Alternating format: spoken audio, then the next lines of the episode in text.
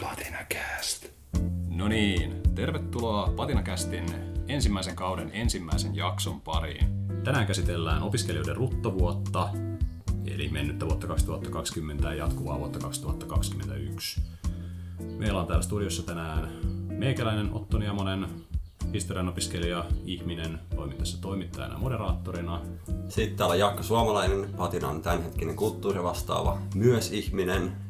Ja meillä on kolme vierasta tullut paikalle. Aloitetaan Tomas vaikka susta. Joo, eli meikäläinen on Tomas Tamminen, ensimmäisen vuoden opiskelija ja mitäs tässä nyt Salosta kotoisin. Ihminen myös. Ihminen myös.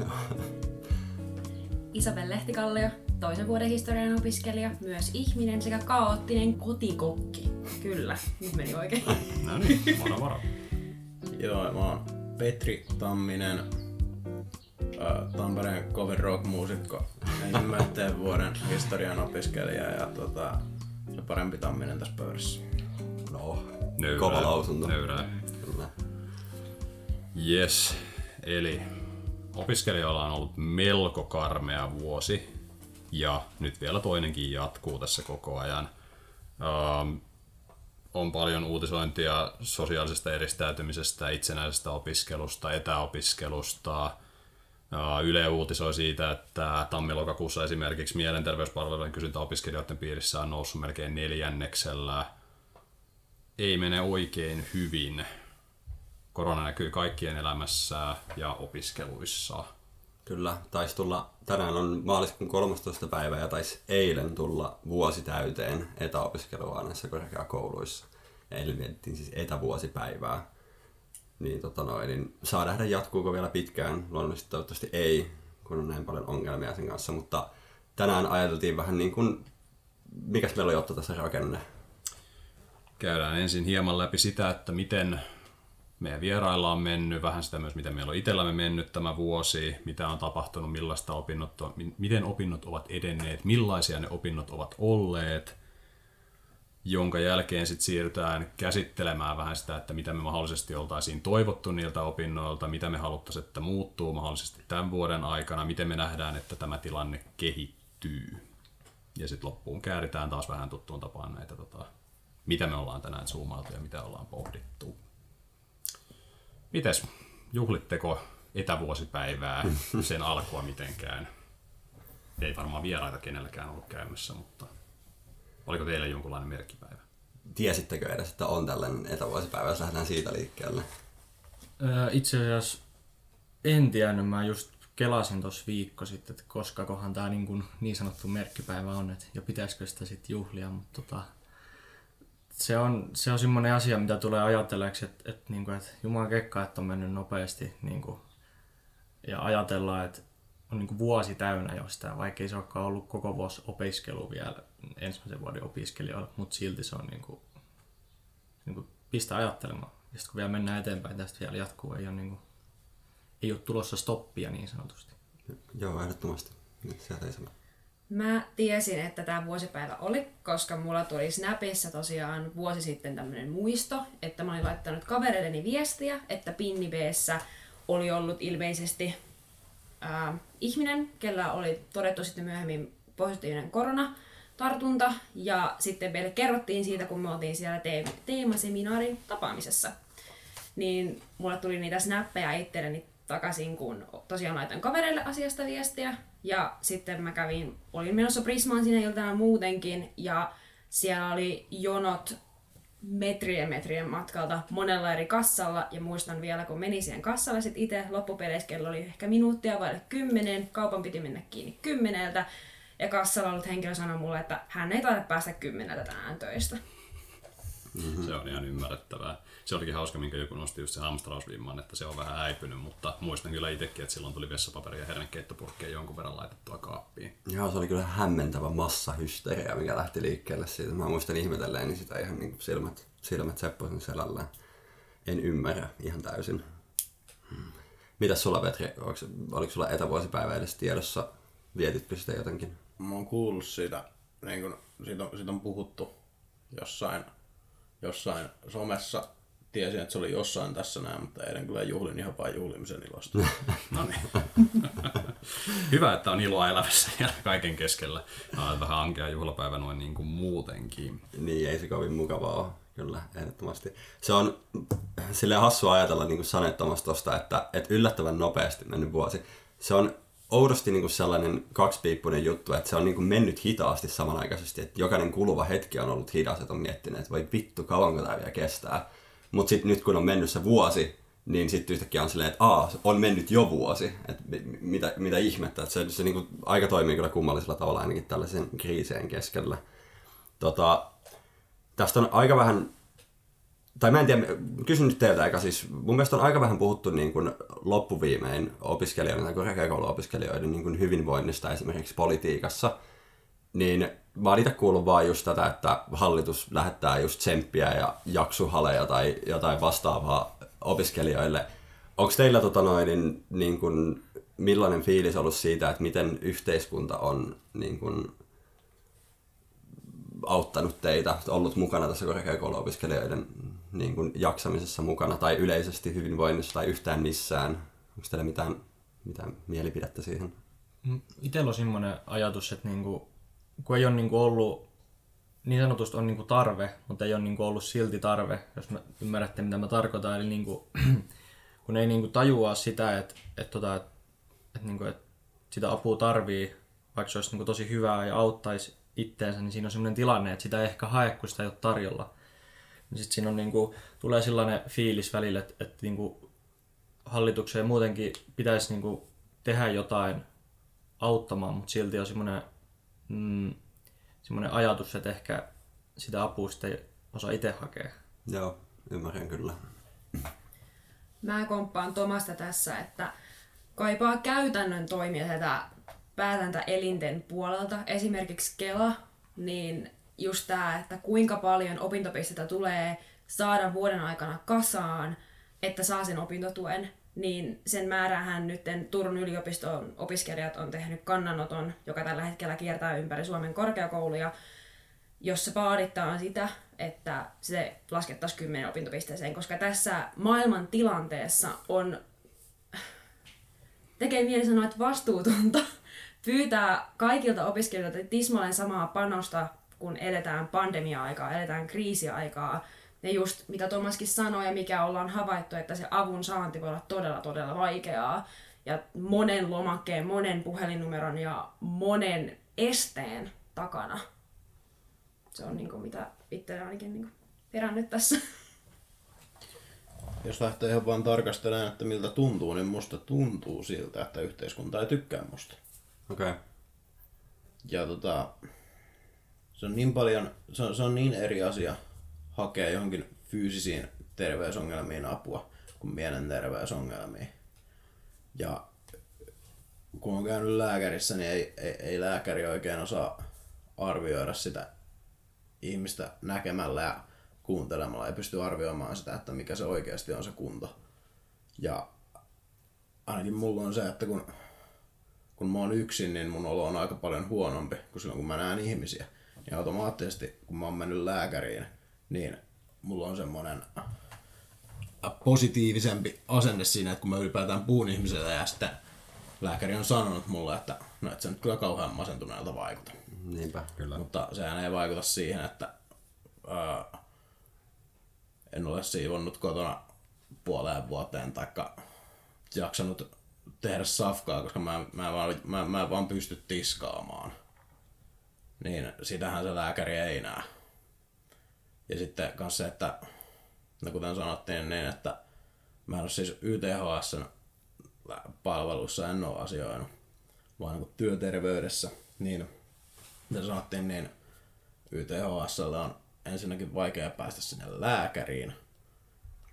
Ja mun kokemusta myöskin sieltä lääkäristä on hyvin vaikea saada sitten sitä apua. Joo, se on helvetin vaikeaa, kyllä. Joo, siis mi- mitä sä oot äsken sanoit tuosta, että neljänneksellä noussut vai Joo, noin 24 prosenttia enemmän kysyntää MT-palveluille Ylen uutisten mukaan, että tällä ei sinänsä ole suoraa yhteyttä pystytty osoittamaan koronaan, mutta tällä on kyllä ihan selvä ajallinen yhteys tämän koronaepidemian kanssa. Ja on. nimenomaan korkeakouluopiskelijoiden puolesta. On sillä jo, ja ihan niin kuin itsekin voin silleen empiirisen havaintojen perusteella niin, tota noin, niin, öö, sanoa, että kaikille, kello on jutellut, niin sanotaan, en mä nyt osaa prosenttilukua sanoa, mutta kyllä niin kuin joka viides ihminen on sanonut, että kaipaisi jonkinnäköistä niin kuin psyykkistä apua tai jotain vastaavaa. Ja mitä siinä Kanadassakin, mistä sä Isabel äsken puhuit, niin siinäkin sanottiin, että siis jonot tällaiseen niin kuin psykologille tai psykiatrille tai vastaaville YTHSn kautta, niin voi kestää puolikin vuotta. Niin se on vähän turhauttavaa silleen, että jos nyt on mennyt vuosi pandemiaa ja nyt sä oot silleen, no nyt mä alan apua ja sitten menee puoli vuotta, niin päästä edes apuun. Ja sekin on niin kuin sellaista, se apu tuntuu olevan semmoista pientä ponnistelua, että siihen täytyy niin kuin tehdä hirveästi työtä eteen ja se, se, se, on, se on helvetin vaikeaa ainakin omasta mielestäni. On, on kokenut saman jutun, että, että tota noin, niin se ei näy siinä ihan liikaa.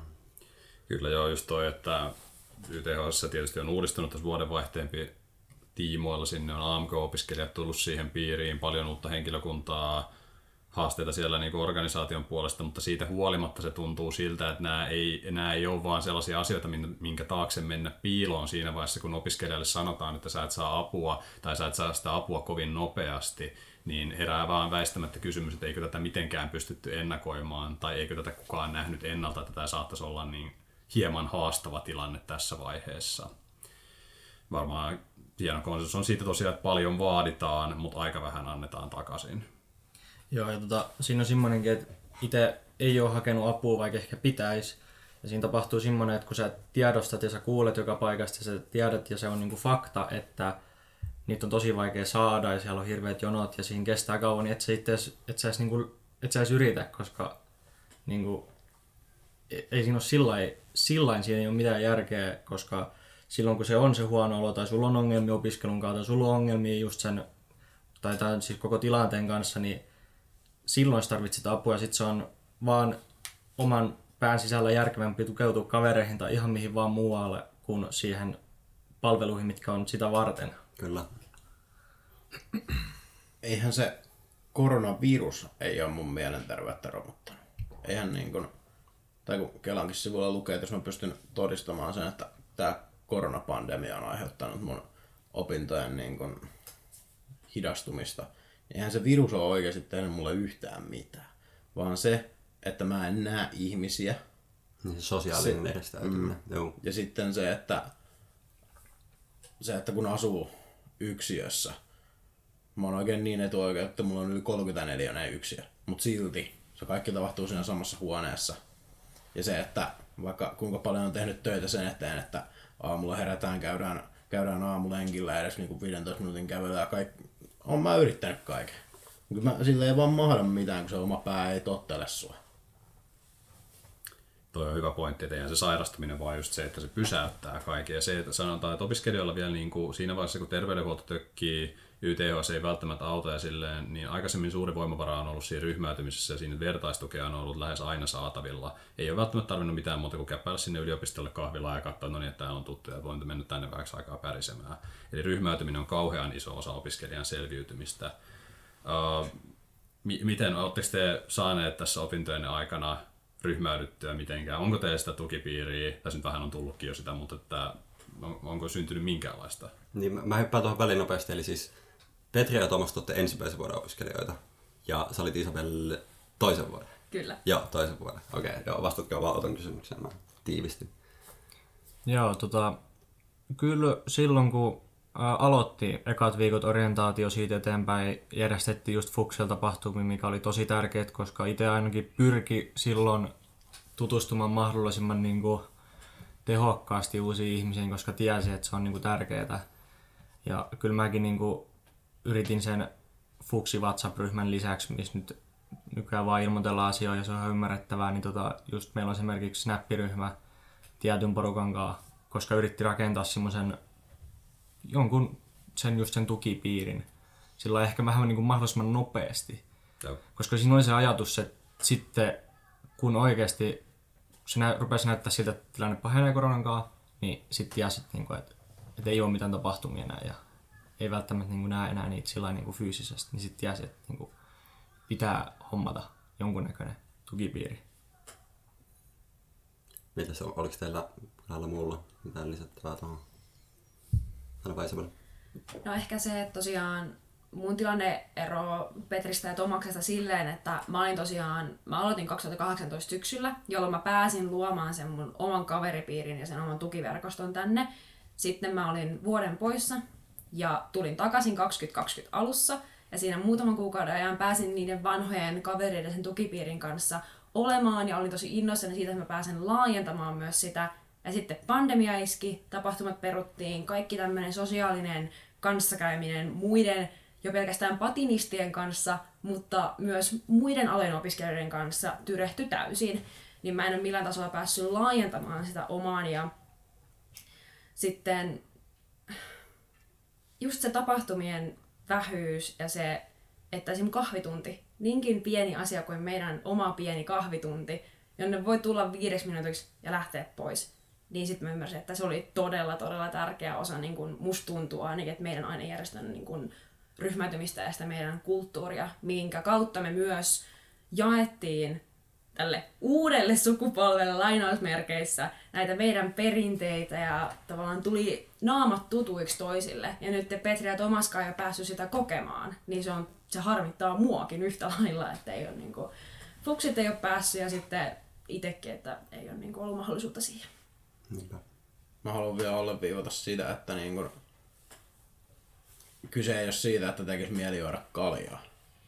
Ei niin kun, kyllä, kyllä sitä niin kun, ihan sama, että onko opiskelijapileitä vai ei, niin jos tekee mieli, niin voi juoda kännit. Mutta kyse on siitä, että tutustuu ihmisiin. Kyse on siitä, että, että tota,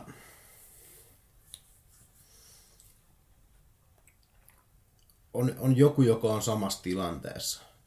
Se, se että jo- jos on, sanotaan vaikka, että on kurssi, jonka eteen pitää tehdä ihan hirveän määrä töitä.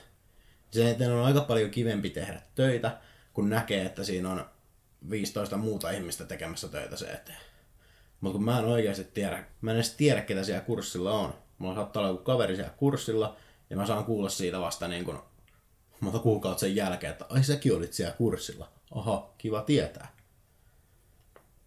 Kyllä, eli niin kuin etäyhteyden välityksellä vaan se, että näkyy siellä jotain hahmoja tai pitäisi alkaa pläräämään jotain useamman sadan ihmisen osallistujalistaa sieltä ja mm. bongaamaan kavereita, niin ei kyllä ole todellakaan sama asia kuin se, että sä näet siellä saman tien luokkahuoneeseen tai auditorioon tai minne ikinä olet mennytkään siinä vaiheessa, että ah, okei, okay, täällä on tuttuja.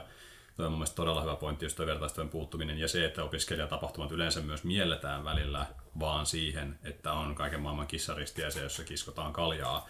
Että siellä on hirveän paljon muuta erilaista. Eri, erittäin hyvä pointti, minkä nostit Isabella sieltä, se meidän kahvitunti ja sen puute. Se on siis, tota, meillä on ollut kerran viikossa sellainen tilanne, missä on niin kuin keitetty kahvit vaan ehkä mahdollisesti ollut jotain pientä tarjottavaa ja se on ollut sellainen yksi iso tukipiiri, missä on saanut puhua ihan ummet lammet kaikkea opiskeluista, opiskelujen ulkopuolelta ja muuta.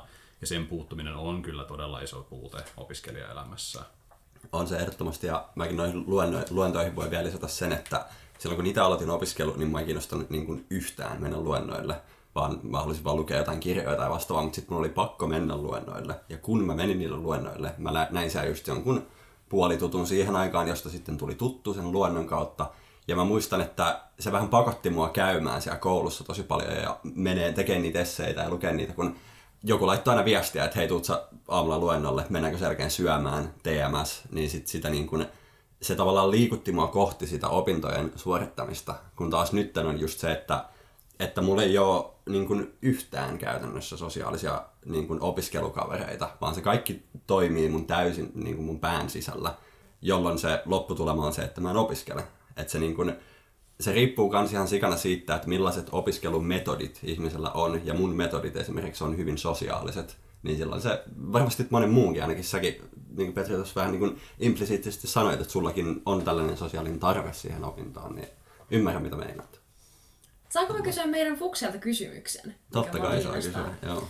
Että tosiaan mitä Jaakko sanoit siitä, että kun sä menit luennoille, niin se oli sun sosiaalinen tapa oppia, mutta samaan aikaan mä mietin myös sitä, että sehän rytmittää myös meidän opiskelutahtia, kun mennään sinne. Ja meillä, ketkä on opiskellut niin sanotusti pidempään, niin me osataan ehkä vähän rytmittääkin sitä, mutta miten Tomas sulle ja Petri sulle, niin miten te olette, onko teillä niin kuin niiden kurssien aikataulut itsessään auttaa teitä rytmittämään sitä opiskelua? Oletteko te kysynyt kaverilta neuvoa, että hei, että miten te opiskelette? Onko teillä, oletteko te kokenut niin, että te olette saanut esimerkiksi koulun puolesta, tai niin, koulun puolesta työkaluja siihen oman opiskelurytmin rakentamiseen? Toi on itse asiassa tosi hyvä pointti, kun sä nostit ylös, koska silloin tota, syksyllä, kun se tilanne muuttui siihen, että ei ollut enää mitään tapahtumia Fuksellakaan, niin mä olin ainakin ihan all over the place. Niin kuin, mä oon semmonen ihminen, ketä niin kuin, nukkuu kun voi nukkuu. Ja sitten mä oikeasti niin kuin, mun unirytmit on semmoisia, että mä menen joskus neljä aikaa aamu ja sitten nukkumaan herää joskus kahden aikaa päivää, kun luento alkaa kolmelta. Ja se oli niinku ihan, mä niinku opiskelin joskus, välillä joskus kolme aikaa kesken yötä, välillä joskus seitsemän aikaa aamulla, kun ei siinä ollut semmoista rytmiä.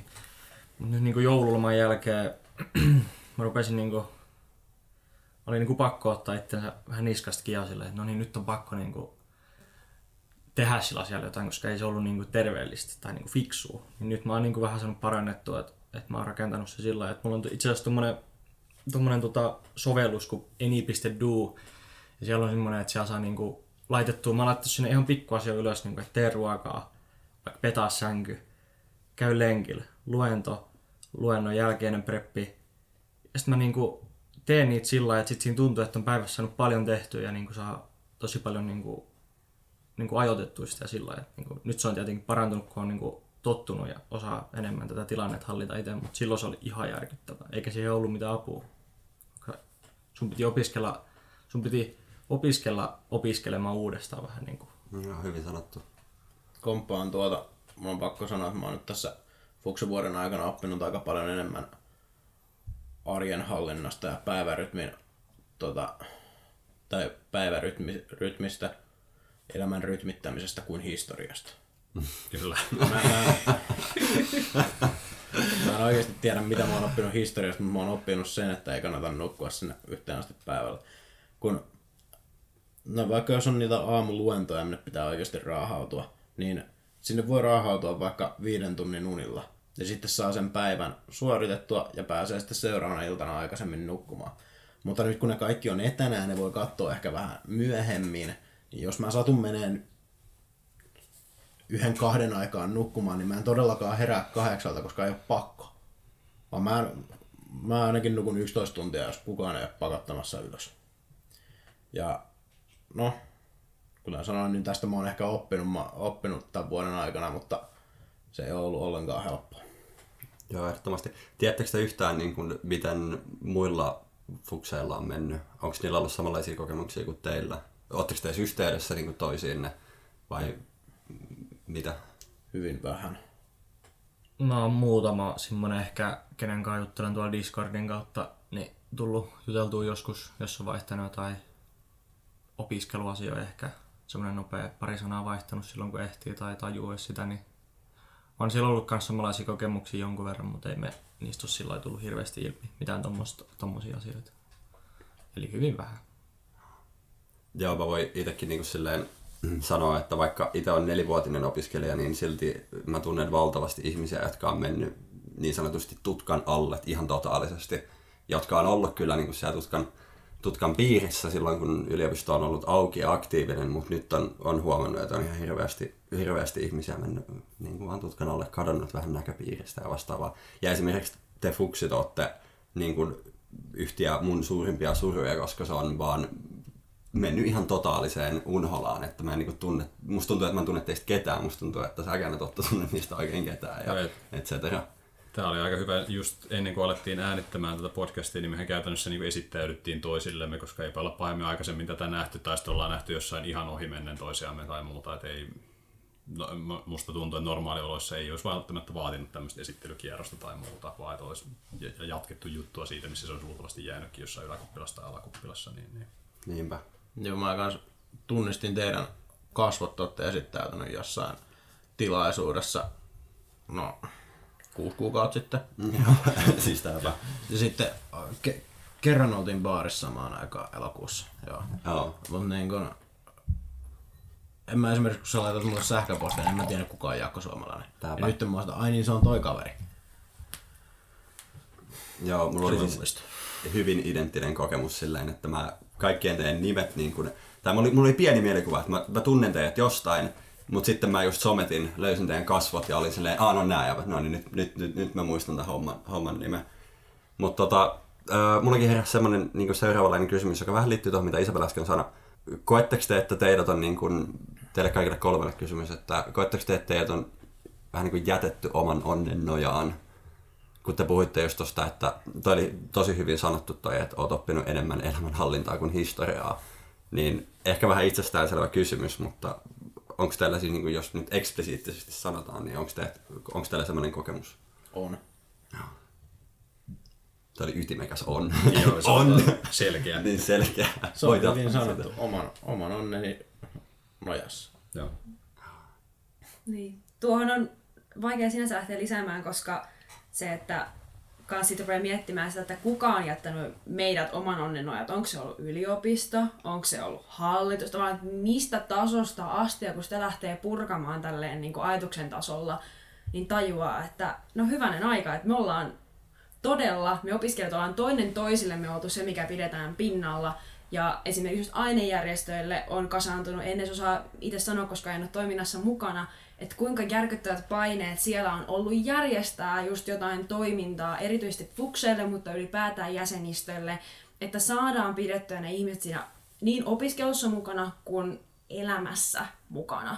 Niin tietyllä tavalla joo, koska just se, että jaksuhalella ei pitkälle pötkitä. Me tarvitaan niitä käytännön... Jaksohallit on selkeästi päivän huumorisana. Niin on. Se on, se on osuva. Niin on, se on, olen ihan samaa mieltä, kauhea termi ylipäätään. On. Ja sitten vielä kirjoitetaan x Jaksu. Oi, Niin, kyllä. Joo, ja semmoista tota vielä lis- lisätä tuohon, että sit kun se, että ketään meidät on jättänyt oman on, onnemme nojaan, niin ollaanko me sitten se itse, ketä ollaan jätetty itsemme omaan onnen nojaan, onko se meidän tehtävä koko ajan hakeutuu niin kuin ulospäin, koko ajan ottaa yhteyttä kaikkiin. Totta kai se on sinänsä, mutta sinänsä sekin käy tosi raskaaksi, jos sun täytyy koko ajan itse niin kuin, yrittää, tiedätkö ulospäin kääntyä niin sanotusti. Joo, ehdottomasti se on tosi vaikea löytää se, niin kuin se kultainen keskitie siitä, että, että kuka tämän on aiheuttanut, aiheutammeko me sen itse. Omasta mielestäni fakta on, että yliopistossa on nuoria ihmisiä, kenen aivot kehittyy, niiden persona kehittyy, identiteetti kehittyy.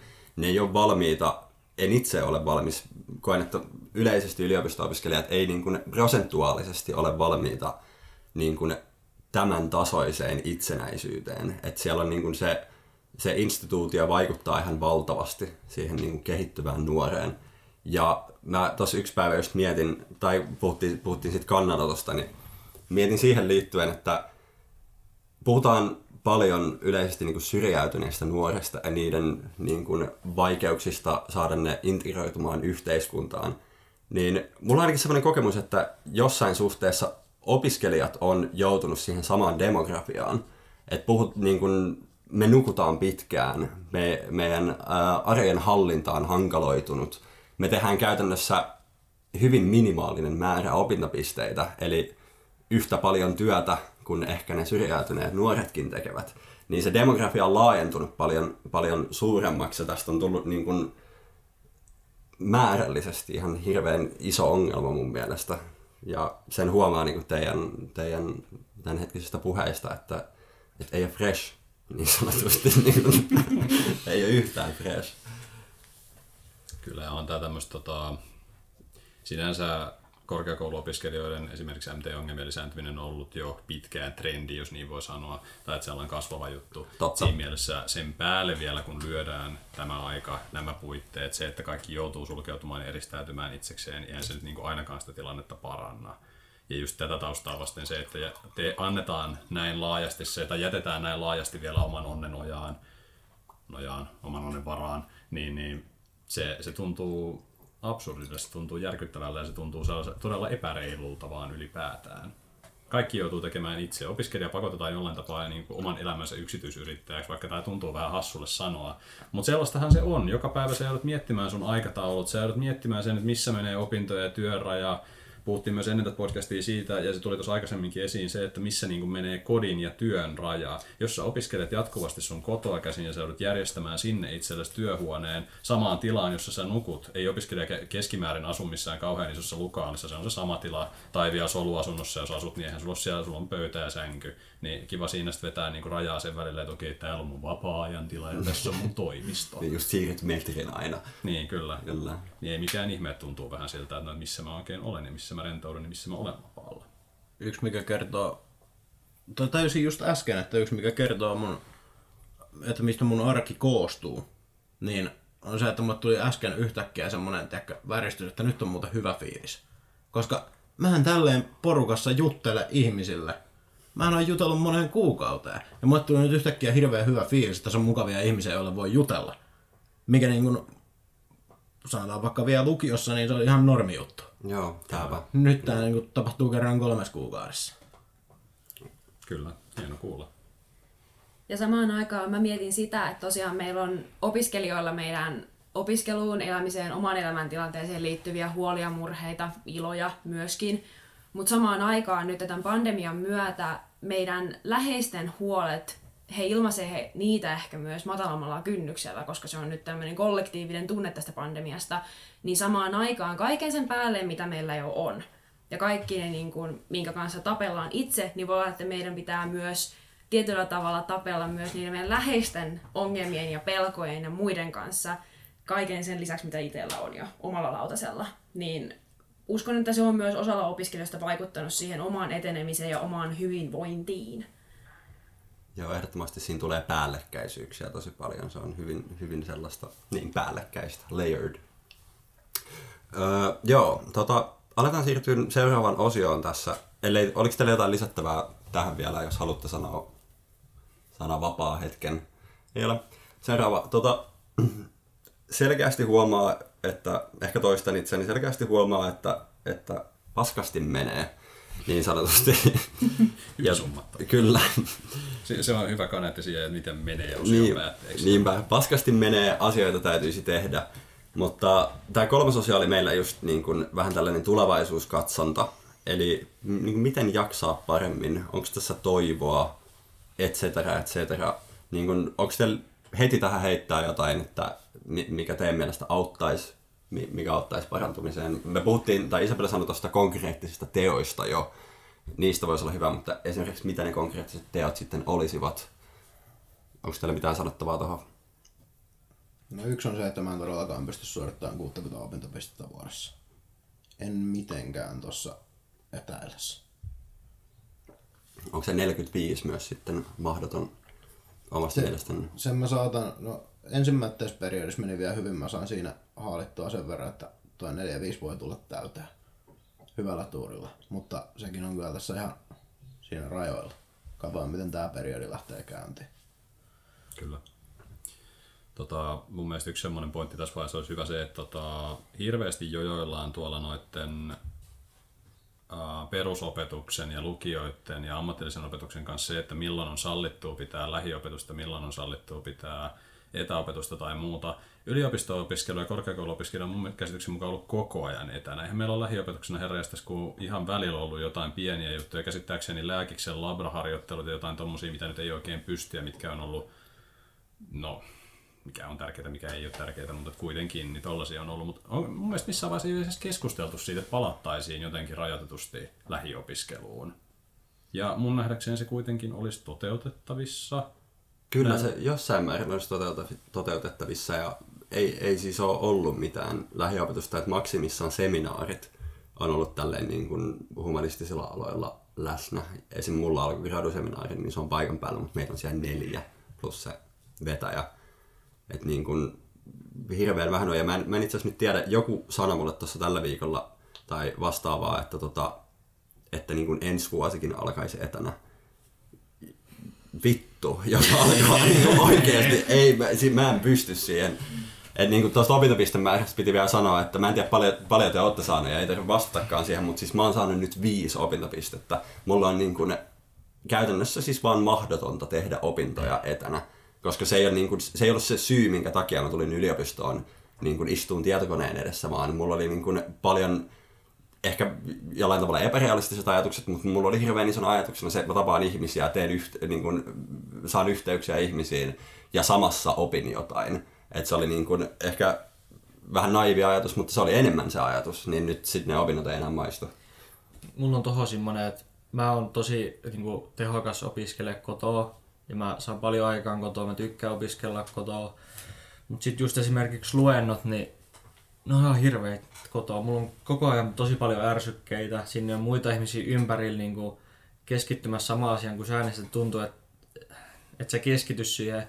Ja tästä tulee semmoinen, että pystyy suorittamaan paljon opintoja ja pystyy opiskelemaan paljon, mutta mikä se laatu sitten on siinä opiskelussa? Totta muuten. Kui, kui hyvä se laatu ja kuinka sä oikeasti opit siinä. Vaikka sä saat niitä pisteitä hyvin arvosanoja, niin ei niitä nyt ole niinku, en mä nyt niinku omasta mielestä ei niitä ole ihan mahdoton saada, mutta niinku, kuinka paljon sä oikeasti itse opit siitä, kun sä, se laatu on mitä se on.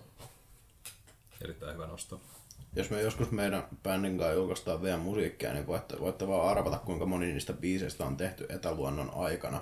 Koska mä, mä, kun, kun puhuit tuosta ärsykkeistä, niin se on oikeasti ihan totta, että niin kun menee oikeasti aika pitkälle se, että aletaan piirtää niitä risuaitoja siihen pöytään tai ihan mitä tahansa, kun ei vaan ole ketään sitä ympärillä, niin vaikka olisi mielenkiintoinen asia, niin mä en jotenkin pysty kuuntelemaan sitä. Samaa mieltä. Joo, se laatu kärsii. Mm. Mm. Tuohon kun Tomas ja myös Petri puhui näistä ärsykkeistä ja nyt kun ollaan puhumassa tästä, että miten luoda toivoa ja miten sitä ylläpitää, niin mä oon itse vaan mennyt siihen, että no, tämä tilanne nyt on mikä on. Jos se nyt tapahtuu niin, että meillä myös syksyllä jatkuu etänä, niin todella ärsyttäväähän se on. Jälleen kerran yksi uusi fuksi, satsi, uusi fuksi erä niin joutuu aloittamaan yliopisto-opintonsa todella hämmentävästi niin kuin omasta näkökulmasta, mutta se, että sit mä panostan siihen mun omaan arkeen, mä panostan siihen, että mulla on työpöytä, mä panostan siihen, että mulla on läppäri siinä, mä panostan siihen, että jotenkin mulla on kontrollissa se mun ympäristö, koska jos mä en pysty niin kuin kontrolloimaan sitä, mitä tässä ulko, mitä maailmassa tapahtuu, että se pandemia nyt vaan jyllää, jyllää, virus mutatoituu, niin mä panostan siihen, mihin mä pystyn.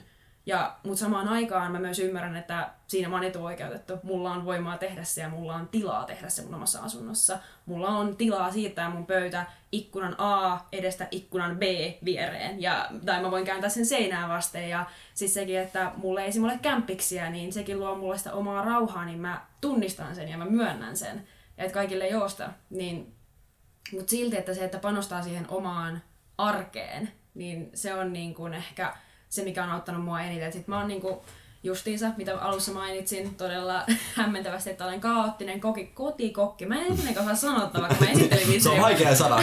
Kaoottinen koko koko. Okay. Se on vaikea. Mä, mä, olen nyt kaoottinen kokikokki, eli mä olen varo... Kyllä. mä kokeilen, on kokeillut koronan aikaa eri reseptejä, koska kaupassa on pitänyt käydä, tai niinku pitänyt, on kannattanut käydä vain kerran viikkoon, on ollut mun oma näkemys ja oma filosofia siihen, niin sitten mä suunnittelen mun ateriat viikkoa etukäteen, niin mä sanoin, no okei, okay, no mitäs mä testasin vähän jotain muut kuin makaronilaatikkoa välillä. Niin sen kautta jotenkin se on auttanut ehkä sieltä tilannetta myös paljon pidempään. Se on niin kuin ehkä tämmöinen käytännön vinkki. Panosta omaan arkeesi, panosta siihen, missä elät ja niin kuin panosta asioita, jotka tuo sulle ilon ja onnellisuuden tunnetta. Se on erittäin hyvä pointti. Kyllä. Mä, mä oon ainakin sitä mieltä, että tota, jos ensi vuosi jatkuu tähän samaan meininkiin, niin mä vaan jätän opiskelematta. Mä vaihdan mun tuntisopparin töissä taas täyspäiväisen. Mä, mä vaan teen, menen sitten duuniin, kun siellä, siellä sentään ei tarvitse tehdä etänä niitä hommia. Mä, mä, mä oon sitä mieltä, että jos tää jatkuu, niin mä vaan viivästytän mun opintoja vuodella kiinnostavaa olisi sinänsä, tota, akateemisen välivuodenhan voi pitää, mutta siinä on aina pitänyt olla jonkunlainen perustelu siinä. Esimerkiksi armeijan käynti on riittänyt siihen, että sä saat olla ilmoittautumatta lukuvuodelle. Tai ja, raskaus. Tai, tai raskaus tai jotain tällaisia. Mm. Niin mun mielestä tämä on tosiaan täydellinen paikka, missä voisi tarjota yliopiston osalta kädenojennusta opiskelijan suuntaan, että antaa joustoa tämän piirissä. Jos tämän pandemian ajan vuoksi haluaa pitää akateemisen välivuoden, niin se olisi sallittua. Koska pystyn samaistumaan tuohon hommaan. Luultavasti jos itsekin olisin opiskelujani alkuvaiheessa, niin lähtisin hyödyntämään ihan samaa, koska käyn myös töissä opiskelun ohella ja elätän sillä itseni, niin, niin se, että jos opiskelut ei etene ollenkaan, niin sitten mieluummin tekee töitä tosiaan niin kauan, kunnes tämä edes vähän normalisoitu tämä tilanne. Tai päästäisiin just siihen jonkunlaiseen edes kompromissiratkaisuun, että edes osa opinnoista olisi lähiopintoina. Tämä, mitä al- alun, aluksi sanoin, niin haluan nyt vielä korostaa, että su- suinkaan en tarkoittanut sitä, että ahdetaan sinne auditorioon taas se 200 ihmistä sinne kaikkein pahimmalle massaluennolle ja sille peruskurssille, minne normaalistikin ilmoittautuu se porukka. Mutta esimerkiksi historian peruskurssit tai mo- monien muidenkin ainepiirien peruskurssit, jossa siellä osallistujamäärä on sangen maltillinen ja se on mahdollista toteuttaa turvaväleillä, maskeilla, visiireillä, millä nyt sitten ikinä onkaan, niin niitä voisi kyllä pitää. Joo, ehdottomasti siihen jossain määrin on mun mielestä pakko alkaa niin kuin siirtymään siihen vaiheeseen, koska entä jos sitä kestää kolme, neljä vuotta, niin sit, sit, jos ei me aloita niin tekemään mitään käytännön siirtoja siihen, niin sitten tässä tulee tällainen niin kuin, sukupolvi ihan niin kuin vaan poistuu tästä yhtäkkiä. Siis tällainen opiskelijasukupolvi poistuu kokonaan ja siihen tulee tyhjiä, koska Petri sä ainut tuossa, joka on sanonut, tota, että mä lopetan opinnot ensi vuonna. Mä oon siis kuullut kymmeneltä opiskelijalta ainakin saman. Itse aion lopettaa opiskelut sadan prosentin varmuudella ensi vuonna, jos jatkuu etävuosi. Et siinä ei ole niinku mitään järkeä periaatteessa. Niin se, on, se on hyvin kollektiivinen kärsimys. Se, mikä tässä on myös ollut omasta mielestä, niin tietysti paljon ollaan puhuttu ja paljon on kuullut julkista kritiikkiä siitä, että miten tämä aika vaikuttaa opiskelijoihin, tuleeko opiskelijoista työntekijöinä esimerkiksi huonompia tämän ajan myötä. Tätähän käytiin nyt esimerkiksi eilen televisiossa keskusteluiltaa ammattikouluopintojen kautta, jossa harjoittelut on vähentyneet ja opetuksen laatuna tietysti on ollut koulutusuudistuksia ja muuta, mutta se on varmasti kärsinyt myös tämän takia. Niin, niin tota, Toisaaltahan tässä voisi nähdä myös pienen hopeareunuksen siinä, että epätoivoiset ajat tekevät suunnitelmallisia ja elämästään paremmin perillä olevia yksilöitä. Tietysti se on osittain, ja osittain täysin yksilöiden itsensä ansiota, kuinka suunnitelmallisia ja kuinka itse tutkiskelevia ja kuinka kehittäviä he ovat itselleen. Mutta toisaalta, jos joku tulevaisuuden työntekijä kuuntelee tätä, niin, niin tai anteeksi työnantaja, niin, niin tässä saattaa olla paljon voimavaraa opiskelijoissa, jotka tänä aikana elelevät. Joo, siis kyllähän tässä on opittu asioita. Kyllä mä ainakin aika paljon paremmin, jos työelämässä joudun tekemään itsenäisesti tai etänä juttuja, niin kyllä mä aika paljon paremmin on varautunut siihen nyt nykyään kuin mitä mä olisin ollut vaikka vuosi sitten. Mutta se, että niin kun, kuinka paljon sitten kannattaa kärsiä ihan vaan oppiakseen niin kun siitä, niin se onkin sitten vähän vaikeampi kysymys aloin miettimään eilen, kun tehtiin Oton kanssa tätä podcastia, että mitä tapahtumia tässä voisi oikeastaan tehdä, että niin kuin ainejärjestön puolesta, että pystyykö tekemään tapahtumia, tykkäättekö te etätapahtumissa, onko niissä mitään järkeä? Osaatteko sanoa, mitä Otto, sulla pointti? Joo, uh, Isabel nosti tuossa aikaisemmin just sen ainejärjestöjen tota, tilanteen ja sen, että kuinka, tai miten siellä mietitään tätä tilannetta. No, minä ja Jaakko ollaan aika kiinteästi mukana meidän ainejärjestötoiminnassa ja oltu aika pitkään jo, niin, niin tota, siellä kyllä mietitään näitä paljon ja just tämän takia olisi todella kiinnostava kuulla, mitä mieltä tekin olette tästä. Et me, meille me no, pyritään noudattamaan ohjeistuksia, suosituksia, kokoontumisrajoituksien puitteissa sun muuta, mutta sitten samaan aikaan me kyllä pyritään myös tosi aktiivisesti tekemään jotain tälle asialle, ja sen yksi tuotos on esimerkiksi tämä podcast, jota parhaillaan teemme. Kyllä. Mutta jos on laajempia ideoita, niin... Toi on piru hyvä kysymys, koska on tullut paljon niitä, tai nyt paljon, mutta siis on, on tullut niitä lomakkeita, mitä voi täyttää, ja sitten siellä on kyselty, että mitä te haluatte, ja sitten itsekin koko ajan ajattelee, että, että niinku, mitä, mitä tapahtumia olisi kiva, niinku, että olisi etänä. Ja se on niinku tosi vaikea kysymys. Ja kyllä mä niinku, esimerkiksi, meillä oli se kahot, kahotilta, se oli ihan mukavaa puuhaa illalla, kuulla vähän ihmisiä, nähdä ihmisiä, kenen nyt oli toi webbikamera päällä ja tällaista. Ja tota, sitten on kans itse on pitänyt monta kertaa, en ole vieläkään lähtenyt mukaan, mutta on tota Discordissa tapahtunut sitä pelailuukin jonkun verran. Mutta siinä on just se kysymys, kun siihen on, se on tosi vaikea se kynnys tota, liittyä niihin, niin minkälaista pitäisi sitten olla, että tota, niin voisi vois liittyä helpommin. Niin mulla tuli semmoinen huomio, että esimerkiksi kahot illassa, niin se oli jotenkin tosi paljon se, se niin kuin miten sitä mainostettiin, ja se oli jotenkin tosi semmoista, se tapahtui monta kertaa, se oli jotenkin tosi, se oli mun mielestä jotenkin erilaista kuin ennen. Joskus niitä on vaan mainittu ehkä kerran jossain sähköpostissa, nyt on tämmönen, tulkaa tänne illalla tuohon aikaan tai jossain Telegramissa, mutta siinä kahotissa oli, tuli semmoinen niin monesta uutista. monta kertaa se oli semmoista niinku, siinä tuli semmoinen fiilis, että tähän tulee osallistumaan moni, niin mäkin haluan osallistua tähän. Okei, niin että se oli niinku aktiivista Niin, mainostamista. niin siinä tuli semmoinen fiilis just, että No niin. tää on nyt, on nyt oikeasti iso juttu.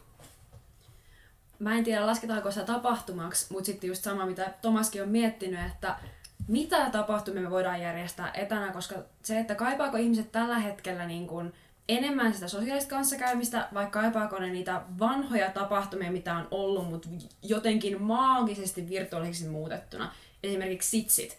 Niin ne voi Zoomissa olla suhteellisen kaoottiset tälleen, niin kuin ehkä on oma miten mä sanoisin, tuntuma-aiheesta, mutta jälleen kerran, jos sitä mainostat, jos Spotina päättää, että hei, me järkätään Zoomi-sitsit, kyllä mä lähtisin niillä mukaan, jos vaan, jos niinku kaikki muu elämässä sallii, että ei niinku aikataulujen kaatu päällekkäisyyksiä, mutta ehkä sitten sekin, että vaikka joku merkkien ompeluilta Zoomissa, silleen, että siinä vaiheessa on semmoista todella matalan kynnyksen, tai niin kuin itse koen, että se olisi matalan kynnyksen semmoista, että no, esimerkiksi se yhdistää fukseja, että saa siitä haalarimerkkejä, vaikka niitä nyt ehkä kertynyt, mutta ihmiset tykkää myös tilata haalarimerkkejä.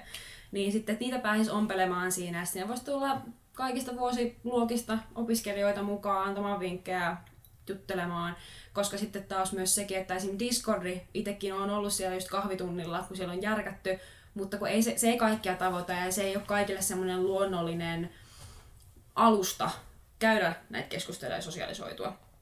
Niin Just haalari, haalarimerkki ompeluiltoja, viini-ilta tai niin kuin mikä juomaillat, sanotaan nyt näin, koska viini ei ole kaikkein juoma. Itse en ole viini-ihminen, mutta silti ehdotan, että joku tykkää viini-illoista.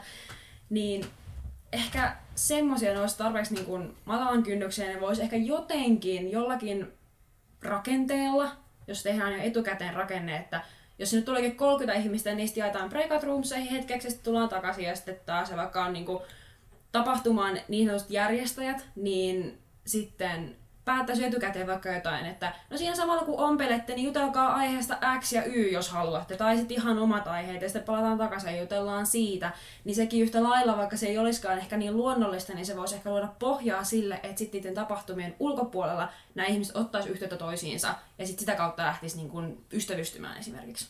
Niinpä, joo, sitä täytyisi ehkä vähän keinotekoisemmin luoda enemmän sitä niin kuin, ryhmäytymistä ja sosiaalisuutta, koska yleensä just syksyisin fukseille se tapahtuu hyvin orgaanisesti, siihen ei tarvi hirveästi tuutoreiden puuttua, kyllä ne vähän puuttuu. Yksi, mitä tota, mä oon ajatellut, juoma speed dating, eli tässä tapauksessa speed friending tai mitä tapahtuu. Mm-hmm. Jokaisella on joku juoma ja sitten mennään one on one ja puhutaan siinä vaikka siitä juomasta. Ja sillä tavalla pystyy, se on niin helppo aihe ja sillä en tietenkään kaikilla, mutta just joku tämmönen olisi mun mielestä tosi tärkeä. Joo, hauska idea ehdottomasti. Kyllä. Joo, tästä tulee itsellekin paljon ja just puuhailen itse paljon noiden aineistojen haalarimerkkien kanssa muutenkin, niin toi on hirveän hyvä esimerkiksi toi ompeluilta, siitä saisi paljon semmoista ja siihen voi jakautua pienempiin ompelupiireihin, jos siltä tuntuu. Niin, niin. Hyviä ideoita. Joo, täytyy sanoa tähän niin kuin just silleen, että Ottokin mainitsi tuossa äsken, että hallitus kyllä miettii näitä asioita, me pohditaan etäopiskelua, etäsitsit on ollut, ollut tota noin, niin paljon mietinnän aiheen alla. Musta tuntuu, että se syy, miksi tämä etenee niin hitaasti, on se, että ainejärjestössä toimivat ihmiset on myös opiskelijoita ja tässä tapahtuu just tämä päällekkäisyys. Eli se, että niin kun täytyisi toimia samanaikaisesti siellä hallituksen sisällä, opiskella ja käsitellä tätä niin kun pandemian aiheuttamaa stressiä ja arjen käyttöä ja vastaavaa. Ja se on niin kuin ikävä noidankehä, koska omalla tavallaan se, että järjestäisi etätapahtumia, parantaisi oloa ja se auttaisi järjestämään enemmän niitä. Mutta sitten kun se ei pääse sen ekan kynnyksen yli, niin sitten se, niin se pyörii semmoista omaa noidankehää. Ja sitä ehkä lannistaa vielä enemmän se niin kun sana, se stigma siinä etäjutun ympärillä. Että niin kun, mulla ainakin, kun mä kuulen sanan etätapahtuma, mulla tulee mieleen joku tylsä luento, missä mä makaan sängyssä ja nukahdan tai vastaavaa, että sen ympärillä on niin kuin, tullut tällainen aura, niin kuin negatiivista energiaa oikein, niin se hankaloittaa ihan, ihan valtavasti sitä tapahtumien tekemistä. Mutta niin, ilmeisesti siihen tapahtumakyselyynkin en, en ole päässyt käsiksi siihen, mutta on kuullut, että etätapahtumat on sellainen asia, jota kyllä haluttaisiin silti, että se on vähän niin kuin, se ei ole tapahtuma, mutta se on silti jotain ja se olisi silti kivaa tehdä, et cetera, et cetera, et cetera. Mäkin kun pantaa ompeluiltaan, mä en olisi ajatellut, kun mä ekaa kertaa pari viikkoa sitten pistin mun ekan merkin kiinni, olin ihan pihalla, siinä kesti varmaan kaksi tuntia, kun mä yritin saada sitä ja miten se päätetään ja miten se nyt pitäisi ommella mihin kohtaan ja tiedätkö, se on just samalla tota, apua siihen asiaan, mutta samalla myös se on niinku vuorovaikuttamista. Toi haalari-juttu on kyllä mielenkiintoinen, että se vissiin on, on vähän tämmönen kollektiivinen juttu menneinä vuosina ollut. Kyllä. Tää niin kun, se, se, on tärkeä osa ollut sitä yhteenkuuluvuutta, mutta niin kun, no haalareiden piti vissiin tulla marraskuussa, me saatiin ne tammikuussa ja siellä ne on mulla tuolla vaatehuoneessa ne haalarit, en mä tiedä mitä mä niillä teen. Haalarimerkkejäkin mä joskus elokuussa sain, mutta en mä tiedä missä ne on. Ja miksi mä ne ompelisin sen takia, että mä voin laittaa ne takaisin sinne tota, vaatehuoneeseen, niin eh. Niinpä. Mä, mä pystyn samaistumaan tuohon, koska mä oon ollut aikaisemmin kanssa tosi innokas. Mä tykkään ommella, mä oon ostanut paljon merkkejä, mä oon käyttänyt aikaa mun haalareiden tuunaamiseen sun muuhun. Mutta tosiaan nyt on ollut pitkä ajan jakso, että en ole jaksanut kaivaa niitä sieltä kaapin perältä, koska se on tuntunut aika toivottomalta, että koska näitä nyt sitten pääsee ulkoiluttamaan. Mutta ehkä se sitten tulee siinä jossain vaiheessa kai se, niin että kai tämä on sitä sellaista outoa toivon luomista itselleen, että jos ei nyt mitään muuta, niin sitten mä, mä ompelen ne merkit, mitä mulla on. Mä vaikka hommaan pari uuttakin vaan silleen, että kyllä näitä nyt sitten niin joskus, jos ei nyt mitään muuta, niin menee vaikka yksin parvekkeelle hillumaan niiden kanssa. vaikka, vaikka, se kuulostaa, vaikka se kuulostaa huikean surulliselta, mutta ainakin se, että mä pystyn kertaalleen vetämään ne päälle. Ja olkoon sitten mulla on pullo kampiinaa siinä tai mitä nyt ikinä onkaan, tekee vähän vielä surullisempaa kyllä tästä, mutta siitä, siitä huolimatta. Tätä ette saa minulta pois. Kyllä, joo, mä en itekään siis, mä en tiedä missä mun haalerit edes on enää. Ne on jossain. Siis ne on niinku, mä, mä, mä oon muutenkin niin sotkunen ihminen niin vaatteiden suhteen, niin siis ne on todennäköisesti joskus heitetty vaatepinoon, ja sitten mä oon vetänyt sieltä uusia vaatteita alta, ja sitten ne on nyt siellä vaatepinoon jossain ihan pohjalla. Mutta tommonen on, niinku haalereiden ompelumerkki, ompelumerkki, merkkien ompelu, there we go, niin tota noin, niin se voisi olla ihan hauska silleen, että silloin ainakin niin kun ottaa käteen ne haalarit ja jotenkin tulee sellainen tunne, että näistä jotain hyötyä, koska niillä haalareilla on todella voimakas sellainen yhteisöllinen vaikutus, erityisesti kun niitä käyttää tuolla ulkona, mutta nyt tässä suhteessa ne makaa siellä kaapin pohjalla, niin ne ei edes koske, niin merkkien voisi olla ihan hyvä. Tähän liittyy myös tärkeät kulttuur- kulttuurin siirtoa, koska tosiaan vanhoja opiskelijoita valmistuu tällä välillä lähtee pois. Ja kuka kertoo nuorelle esimerkiksi Tommy Taberman merkin oikean käyttötarkoituksen, eli siitä ommellaan kaljapurkki tasku. Sinne mahtuu kuulkaas just just kolme kolmonen tölkkinäppärästi, kun se jättää sieltä ylhäältä auki, kun se neuloo niihin haalareihin. Kaikkea tämmöistä katoavaa kansanperinnettä, niin tämähän, tämähän on kulttuuriteko, että tämmöinen pitää järjestää. Joo, ehdottomasti. Mäkin sanon to, tuohon anekdootin tuohon äh, haalarimerkkien ompeluun. Mä itse jääräpäänä ajattelin, että kukaanhan ei opeta minua ompelemaan. Että mä ompelen itse kotona. Sitten mä otin tällaisen ison merkin. Mä laitan siihen kolme neljä tikkiä kiinni pelkästään. Ja sitten mä olin silleen, tää pysyy tässä nyt.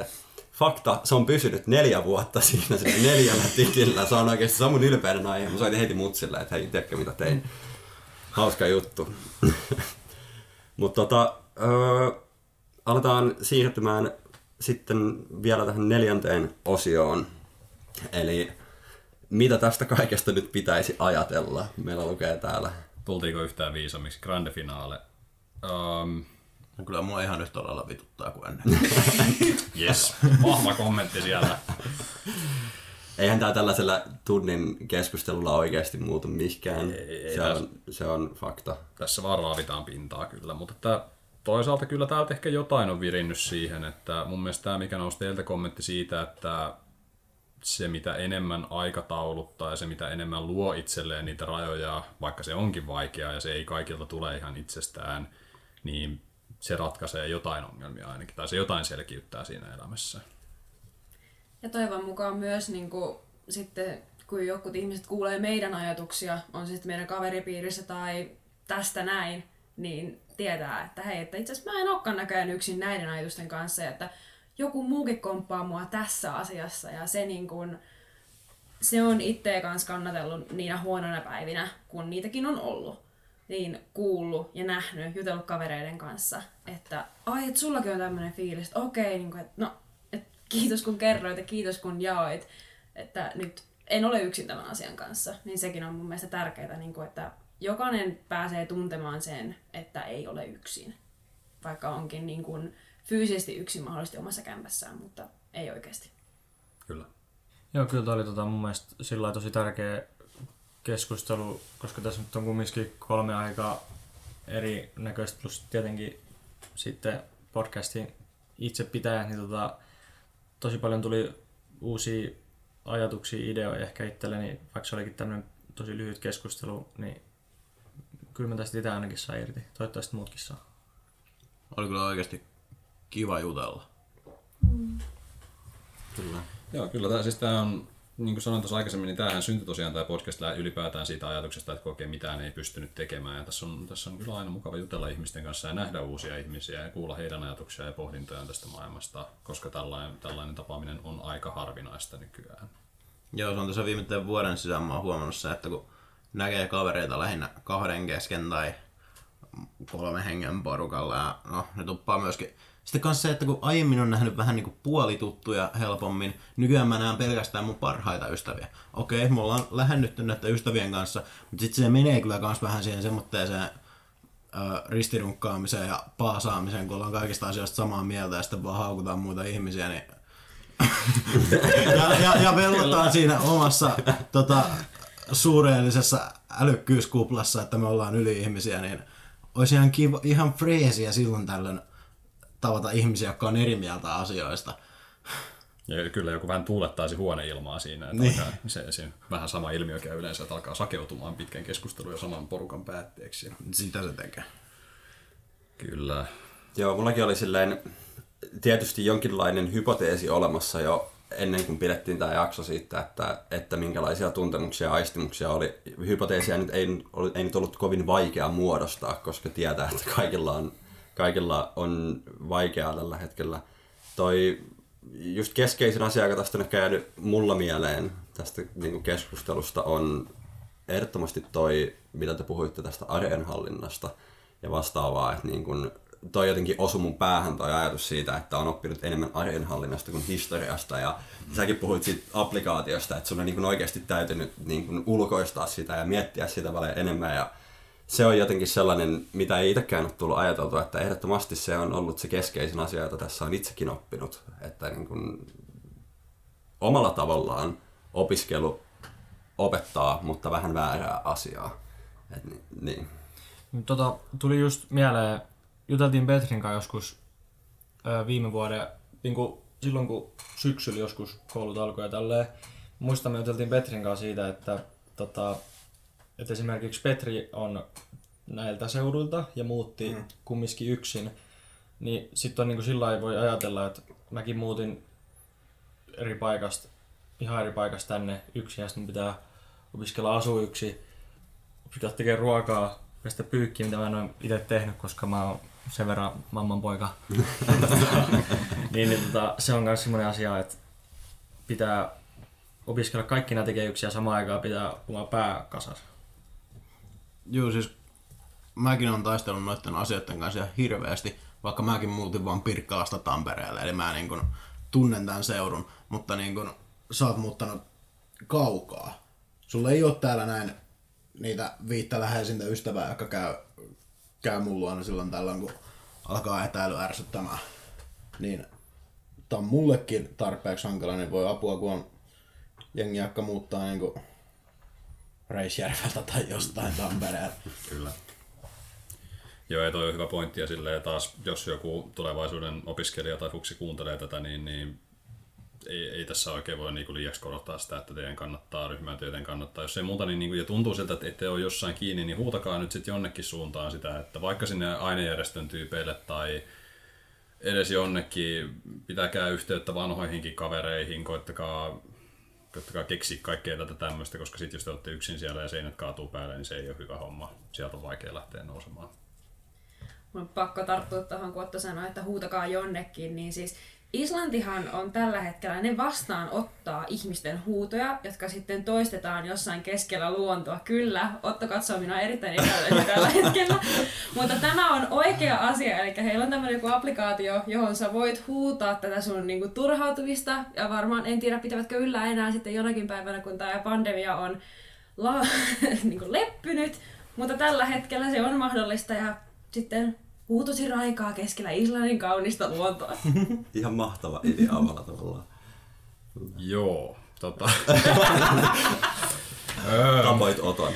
mä en tiedä miten suhtautua tähän. mä, mä ajattelen itseni kävelemässä Islannin luonnon keskellä yhtäkkiä sieltä alkaa kuulla tamperilaisen perän kiroilua. Niin, mitä täällä tapahtuu? Niin, Ja, ah, rakastan näitä luonnon ääniä. niin, niin, niin, niin, tää, niin. No, ei, ei kyllä. No mutta tietysti jos joku tätä kautta purkaa paineita, niin mikä siinä? Se on varmaan kaksi viikkoa, niin mä itse pystyttämässä jotain megafonia tonne lähimetsään. Että no niin kuunnelkaapas tästä. Niin. Mutta siis surutyöskentelyssähän tuota huutoa käytetään. Että jos on niinku syviä suruja vaikka mutsi kuolee TMS, niin sitten tota noin, niin siitä on oikeasti siis psykologista hyötyä ihan vaan huutaa ja päästää sitä emootioa ulos. Ja esim. tämmöinen, niin että istuu alas ja vaan puhuu asiasta, se itsessään auttaa niin kuin sitä tunnetta jäsentelemään ja saamaan siihen muotoa. Se, se, se helpottaa se tunne. Ja ihan tutkimustenkin perusteella siis vain sitä kuuleminen auttaa tai vastaavaa. Ja just puhuit Isabel tuosta kollektiivisesta kärsimyksestä, niin se, se, se on joku muoto, minkä saa sille, sille vitutukselle ja ahdistukselle oikeastaan myös. Tota, öö, niin, mun piti vielä tosta sanoa tosta, että musta kyllä tuntuu, että kestää tää ihan kuinka pitkään tahansa tää pandemia nyt tässä vaiheessa. Niin tää on ehkä semmonen niinku perusluonteenpiirre, mikä itseltä löytyy, mutta mulla on semmonen tunne, että vaikka tää kestäisi nyt kolme vuotta tai edes vuoden enää, tässä on niin monta lahjakasta mieltä mukana niin kuin miettimässä, että miten tätä tilannetta parannetaan. Että se, ei, se, se kuulostaa jotenkin absurdilta, että tämä pahenisi, koska ihminen on kuitenkin niin kuin plastinen eliö, se pystyy joustaa ja se pystyy löytämään itsellensä niin kuin paikan tästä. Ja se vaan vaatii jossain suhteessa aikaa ja just ajattelua ja niin kuin aktiivisuutta periaatteessa, mutta mä en tiedä, ootteko te optimistisia vai pessimistisiä tästä tästä pandemian tulevaisuudesta? Mä oon optimistinen. Mä valitsen olla optimistinen tässä tilanteessa, koska se auttaa jaksamaan. Ja aikaisemminkin, jossakin vaiheessa ne pandemiat on leppynyt. Tää ei ole yhtään sen erilaisempi. Kyllä tää leppyy jossain vaiheessa. Mä oon aika lailla hyväksynyt tämän tilanteen ja että tulee jatkuu pitkään. Että se on vähän se, että tarpeeksi paljon kun se on paska, niin se alkaa maistua suklaalta. Paskaa sä syöt, veli? Mä tiedän. Ei, hyvin sanottu, hyvin sanottu. Oikeasti, Veljet, totta. älkää kaikkia totuksena ottako mitä täällä sanotaan, mutta ymmärrän pointti. Ei oikeasti hyvä pointti, se on totta. Ihminen No, no, no, no, no. siihen. Kyllä, joo. Niinpä. Mitäs sä, Petri, on- onko sä optimistinen vai pessimistinen Mä oon aika samaa mieltä Tomaksen kanssa, että niinku, mä, mä oon vaan kyllästynyt. Mä oon nyt se, se, jatkuu, jos jatkuu tää tilanne ja sitten mennään sillä mitä on, mutta mä, mä toivon, mä toivon, että tämä menisi johonkin parempaan suuntaan. Kyllä mä uskon siihen, että no ei tää nyt voi niinku ikuisesti jatkoa joo, mutta niinku, ei voi kuin huokasta. Niinpä. Mä oon tota, itse perusluonteeltani vähän pessimistinen, mutta mä haluaisin myös suhtautua optimistisesti tähän tilanteeseen. Osittain on pakkokin, koska eihän tässä oikein niin muuta vaihtoehtoa ole. Itse mieli heittää kirvestä kaivoa tämän tiimoilta. Öö, kaikissa näissä tota, sulkutiloissa ja rajoituksissa ja kaikessa on aina joku takaraja, mutta se vähän mikä masentaa niin on tietysti aina se, että ne siirtyy aina vaan eteenpäin ja tuntuu, että no niin, että nyt oli niinku kuukausi ilman ja sitten ollaankin taas kaksi kuukautta sen sulkutila päällä ja se vähän sahaa ees sun taas sun. Toivotaan, että tämä jossain vaiheessa menisi siihen, että olisi tosiaan edes puolittainen normaali. Ja se heijastuneeko sitten yhteiskuntaan, miten heijastuu. Ehkä se on sitä, että palataan osittain siihen lähiopetukseen. Meillä se saattaisi olla niin kuin konkreettinen esimerkki arjessa, mitä tapahtuu. Öö, vaikka se, että mä pääsen taas sinne jonnekin keikalle, maskit päässä, olkoonkin, mutta edes jonnekin. Öö, kaikkea tällaista. Joo, siis mä niin kun, mä ainakin paljon mielelläni menisin maskipakon kanssa oikeasti yliopistolle luonnolla, kuin istuisin ilman maskia siinä Zoomissa. Joo, mä en tykkää maskeista ja mä en käytä niitä niin paljon kuin pitäisi, mutta jos, jos se maskin pitäminen on hinta siitä, että näkee ihmisiä, niin se on vörtti. Ehdottomasti. Ja pieni hinta sitten. Niin on. Kyllä. Joo. Siinähän tuli aika hienosti vielä tähän loppukaneetteen. Ja tota, niin, tota, Kaikki lienee sanottu. kaikki lienee sanottu ainakin tälleen aikarajoitteiden sisällä. Voidaan tässä vaiheessa kiittää vieraita, että tulitte tänne. Kiitos tänne. kaikille. Kiitos. Joo, erittäin, erittäin hyvää dialogia mielestäni kaikilta. Ja tota noin, niin, niin, jätetäänkö meille, onko sulla ottaa enää mitään sanottavaa? Ja tota, tietäkää kaikki, että ette ole yksin. Teillä löytyy ihmisiä, jotka on samassa tilanteessa. Hakekaa tukea toisistanne, jos sitä ei mistään muualta saa, niin kuin vähän näyttää siltä, ettei saa. Jos tuntuu siltä, että haluatte lisää etätapahtumia, jos haluatte lisää jotain elämäänne, olkaa yhteyksissä ainejärjestöönne, olkaa yhteyksissä ylioppilaskuntaanne, jos haluatte, niin olkaa vaikka yhteydessä yliopistoonne. Vaatikaa sitä, että jotain tehdään näille asioille, vaatikaa konkreettisia toimenpiteitä, olkaa aktiivisia. Ehdottomasti ja ainejärjestöjen matalalla kynnyksellä aktiivisia. Kyllä, Mitä matalampi, sen parempi. kyllä. Joo, lopetetaan tähän. Lopetetaan tähän. Ei mitään, kiitoksia kaikille. Kiitoksia, näkemiin.